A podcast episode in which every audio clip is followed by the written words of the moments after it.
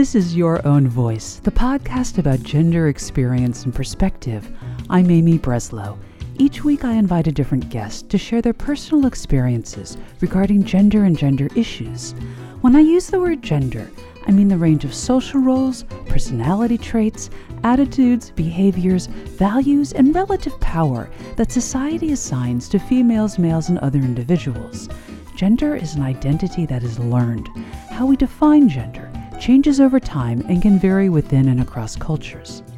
This podcast is recorded at my kitchen table and may contain sounds of life from my home and neighborhood in Washington, D.C. Episode 24.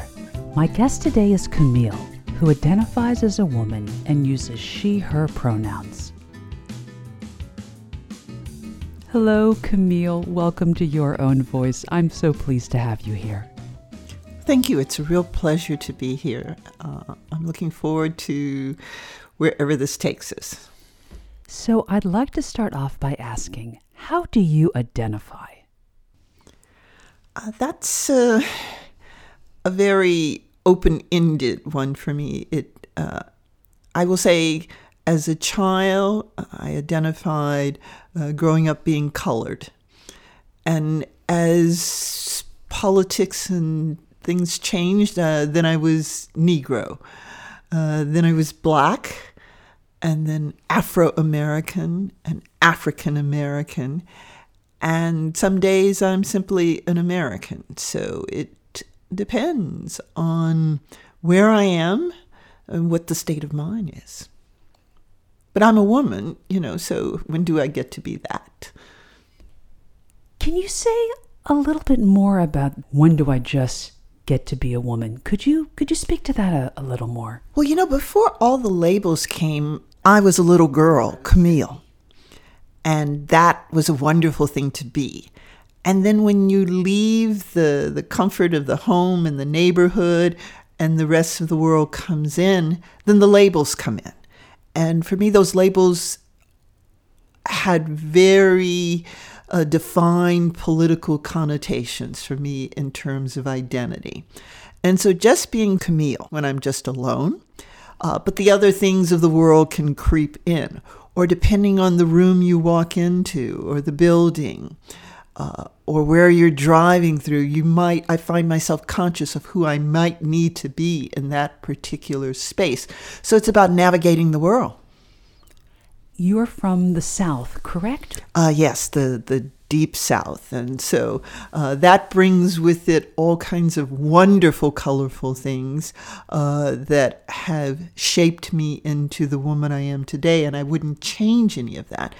Uh, they've also helped me navigate the world. So uh, growing up, uh, in the, the deep south during the time of uh, Jim Crow law shapes you differently. And my you know parents protected you but did not but also taught you how to navigate the world. So they didn't want you to pretend that none of this exists because that could cost you your life. But again uh, the ability to navigate different situations that has made all the the difference. When in your life did you first become aware of different gender roles?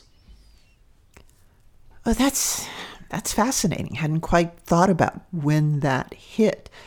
Uh, I always had beautiful dresses, and I had at one point, probably by the time I was 10, I had tw- 25 dolls. And I was lucky enough to have a playroom uh, and, or a playhouse for me to be in. The gender differences might come in if my father might say, Well, that's what those old boys do but he never made it feel less than to be a girl because he had three girls and one boy. And he would, some of the men said, Oh, you only have one, one boy. And he said, But I have those beautiful dresses on the clothesline blowing in the wind. So that was the joy. What issues of gender do you confront in the workplace, either now or in previous work situations? There are a couple, and and some are more subtle than others, and some are very direct when you walk into the room. In some of the positions I've been in, uh, it I clearly was the only woman in the room, or one of two women in the room. And the question is, how do you walk into the room? I have no desire to be one of the boys, but I want to be in the room. So, one of the ways of navigating that room when I am the only woman is to know that I know the information, the facts, I'm articulate, I'm crisp, uh, I can have some levity. And it, it really depends on the environment. If the environment causes in, I walk in with those three inch heels or four inch heels because having a man have to look you in the eye puts him in a very different position than having to look up to a man.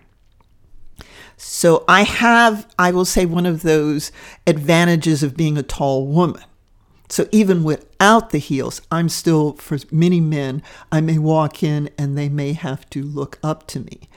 And that I found to be quite empowering in a way. But at the same time, how can I put it?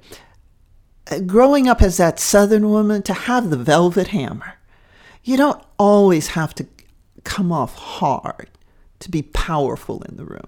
And I learned that from the women in my life, both uh, you know intimate family members and the women who who have shaped my life, not only in in the South but across the board.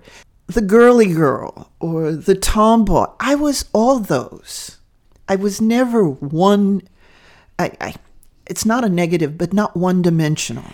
And at at the age I am now, because age comes in, I am still not one dimensional, nor do I have any desire to be that flat. You talked a little bit about gender and age in the workplace. Could you please say a few more words about that? Um, yes. At this stage, I turned 65 this year, and I was looking forward to it uh, because with each decade, there's been a different experience. Gender and age at 65 for a woman. I have encountered ageism, the negative components, and it doesn't matter what degree you have, it doesn't matter what you've accomplished. And some people don't even know they're doing it to you and they think they're paying you a compliment. I didn't think I would be so sensitive to someone said, "Oh, you don't look your age." And I'm kind of like, "What is 65 supposed to look like?" I have had gray hair, totally gray for I will say probably the last 20 years. At age um, 10, I had salt and pepper braid. So I knew I was always going to have some level. And I only knew a mother with gray hair and a father with gray hair, mingled gray. So in my family, it was going to happen. Uh, age in my 40s and 50s was a positive walking in the room with the sheer authority. Hair wasn't totally gray at that time, but there was enough gray to get gain respect. Then culturally, depending on where you are in the world, a woman walking into the room with gray hair commands a whole nother level of respect. So I learned to use it to my advantage. Uh, as much as I could. But now turning 65, and people won't ask, but most of the time, first thing they do is look at your gray hair. And it was a very um, interesting thing how to use it and how, and physically. Okay, that becomes another issue for women with ageism. If you're a tall woman and you're slender, life is good with the Nordic blonde. If you are not a petite woman, then the issues of being petite have an impact on you. But then a petite woman with gray hair uh, almost gets dealt with childlike. So I didn't have that challenge. Uh, so again, physical stature, being slim, being athletic has been an advantage for me walking into a room. Uh, the men in the room, whether it was in the professional setting, in particular in a professional setting, never caused me a, a problem with being gray. But now I find going into the grocery store, going into the shop, even if I'm tall and slender, they talk louder. It's it's crazy. My hearing didn't go away with with the age, and I'm very fortunate with that. And they might not think you're as smart. And then if you add ageism, you add gender, then you add ethnicity uh, and race. All of those things will impact on or geographical location can have even more of an impact on how you deal with your age. Two years ago, I stopped blowing drying my hair, but I was going to a meeting, and a friend said, You might need to blow dry the hair to go to the meeting. And I did because I knew what would happen if I didn't. It's putting them at ease. So I know when I blow dry my hair, I put them at ease. So imagine you're getting ready for work and you have to take the not the 15 minutes to get ready, but the hour to get ready. To make the world comfortable with you. Because the danger of not doing that could cost you your life or your job. Through my own experience and what I've witnessed with others, really seen how many women, there is this societal expectation about we are raised to make other people feel comfortable, feel at ease, uh, more eager to please, more eager to say yes. But I have not had to experience this same thing with the racial component. And I would really appreciate hearing if you have anything else you want to say about that. No, thank you. It um, being an African American woman, and, and some things have changed. I don't feel like I was groomed to say yes, but groomed to take care of people, but also at the same time, and, and again, to take care of myself by both parents, because you had to navigate first as being African American. Women came second. Even in the civil rights movement, you can see that gender was pushed back and there were thousands of women at the forefront. For me, Sojourner Truth stands as a beacon because ain't I a woman too? And I have to remind black men, I have to remind men in general that I'm a woman, and I have to remind white women that I'm a woman too. Because when we talk about women in the American society in particular, when we say women, we're talking white women. And on the news, if they say uh, that a certain woman uh, has accomplished something, you know it's a white woman. But they'll make it clear if it's a woman of color. It's a, a the first black woman. And yes, that's a wonderful thing, but I've said this before. When do I get to just be Camille? When do I just get to be a woman? Because I'm both. And they are suits that I wear every day. I can't unzip them and change them out like I would my dress, my heels. And when you look past me and you only see the black person, then you don't see the woman. I was very fortunate with both parents that they made me see both, and I didn't just say yes because I was female. But my father and mother both knew, and, and this was done with my, my two sisters as well, that you needed to be able to take care of yourself. Just in case that man couldn't take care my father made sure I could change the tire on a car. So if I had a flat tire, I could take care of myself. Uh, my mother gave each of the girls for their cocktail bag. Remember, I'm a woman from the deep south. Uh, we had a beautiful pearl handled switchblade that went in your oh cocktail bag. that's, that's not what I thought you were going to say. and did they teach you how to use that switchblade? They did.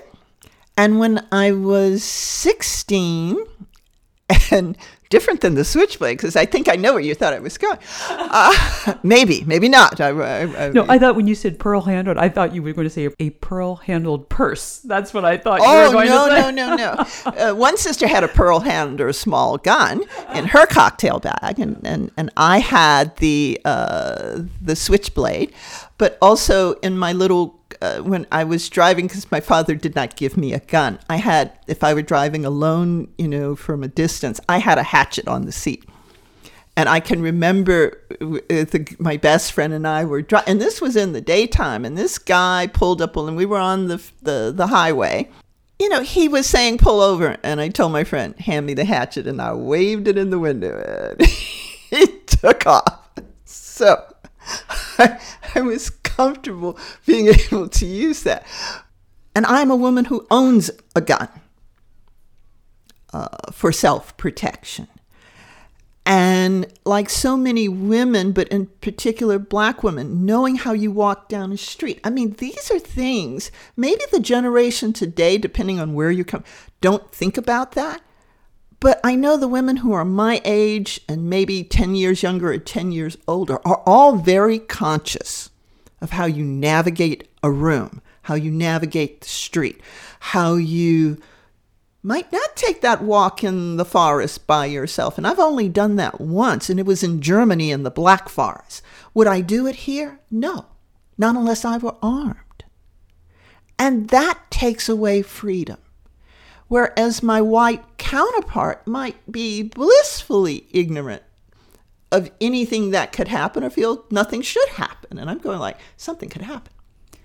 The conversations that I've had with white women around this, it's more around not walking alone at night.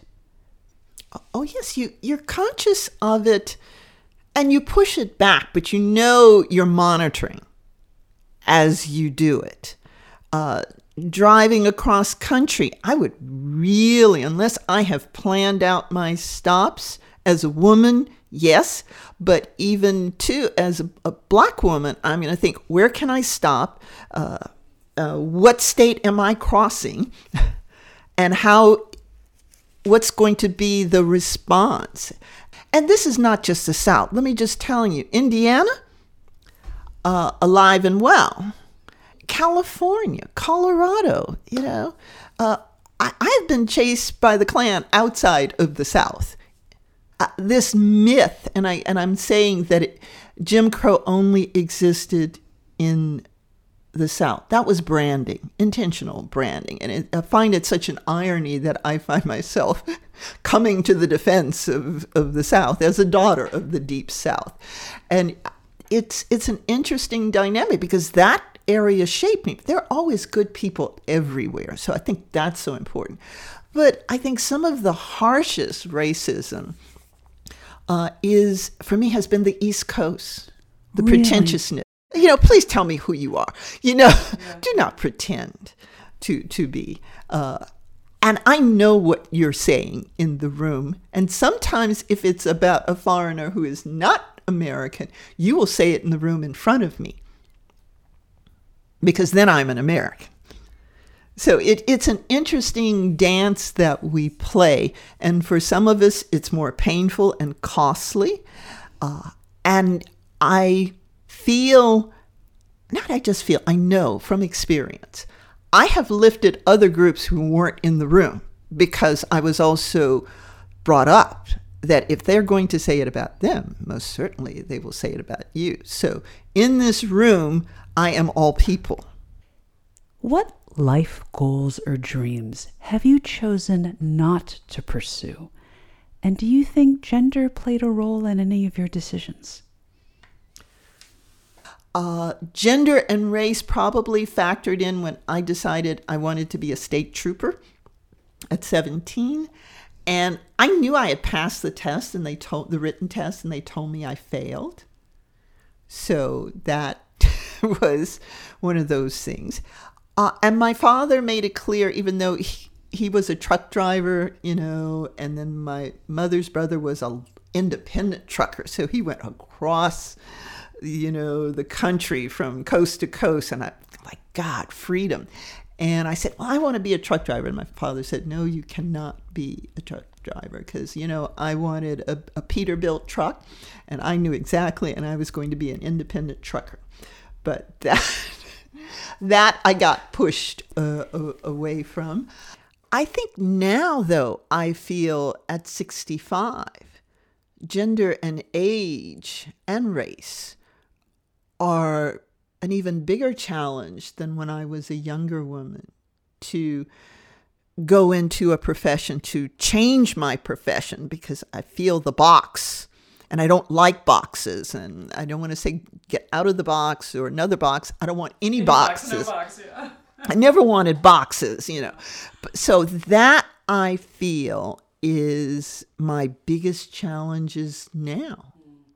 Even with all the the things from Jim Crow on, I didn't feel as much of the constraint because maybe that base group was there constantly supporting. And as you get older, you know, the parents are deceased.